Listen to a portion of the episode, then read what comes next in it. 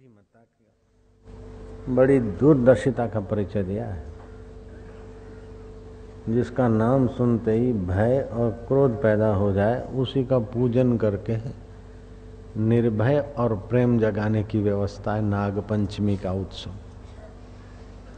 और ये उत्सव भी रखने में कितनी सुंदर मति का परिचय दिया ऋषियों ने, कि सावन महीने में नाग पंचमी का उत्सव। बारिशों के दिनों में, बिल में रहने वाले सांपों को, पानी से बिल भर जाए, वो असहाय हो गया हो, निराश्रित हो गया हो। और दिनों में देखे ना देखे, लेकिन बारिशों में तो गाँवों में, देहातों में, खेत के आसपास में दिखने लगता है सांप। क्योंकि असहाय है, बिलों में पानी भर गया। तो उसको देखकर द्वेष और भय न हो।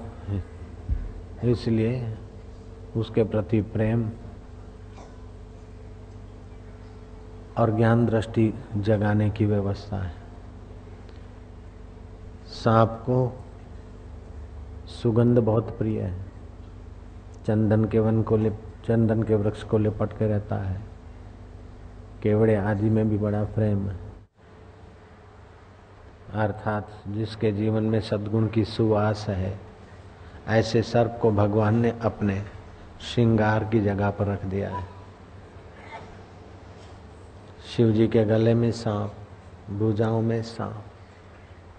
विषधर को अपने गले में और भुजाओं में लाना, ये भारतीय संस्कृति के मूर्धन्य प्रचारक भगवान शिव जी का बाह्य श्रृंगार भी पद पद पे प्रेरणा देता है। भले विषधर है, लेकिन उसके गुण भी देखो। विषधर ऐसे ही नहीं किसी को काट लेता है।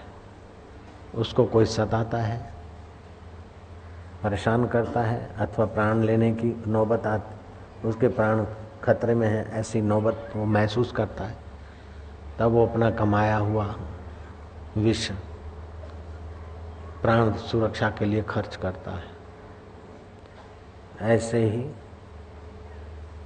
मनुष्य को सेवा से, सुमरण से, तप से जो ऊर्जा, एनर्जी मिली है, उस एनर्जी को जरा जरा बात में खर्च खर्च न करे, उसको जतन करके संभाल रखे, क्रुद्ध होकर अपना तप नाश न करे। सांप के फण पर कुछ कुछ दैविक सांपों के फण पर मणि होती।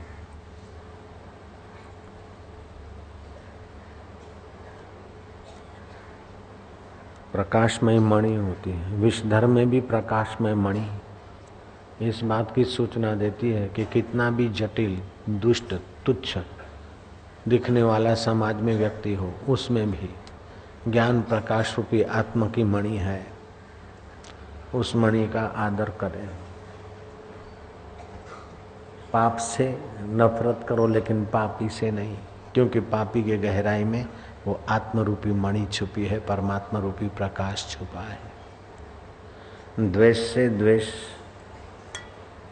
बढ़ता है, लेकिन क्षमा से उदारता से द्वेष प्रेम में बदलता है।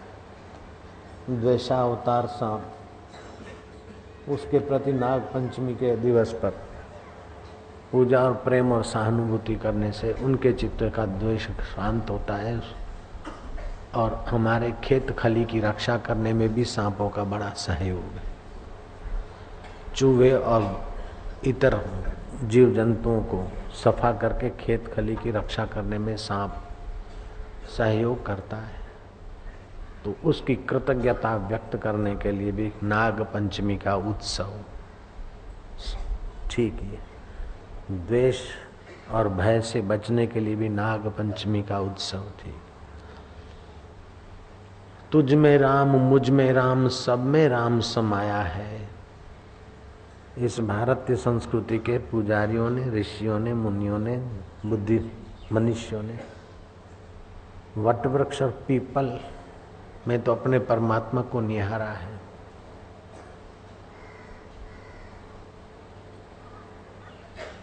ऋषभ में बैल में भी अपने परमात्मा को निहारा है और कछुए में भी अपने परमात्मा को निहारा है।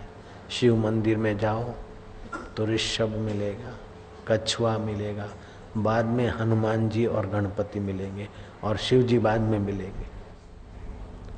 इन छोटे छोटे जीवों में भी अपने भाव को उम्दा करो, तब शिव को तुम अपने भाव से शिव रूप में जान सकोगे। नहीं तो शिव तत्व तो तुम्हारे साथ है, पहचान नहीं हो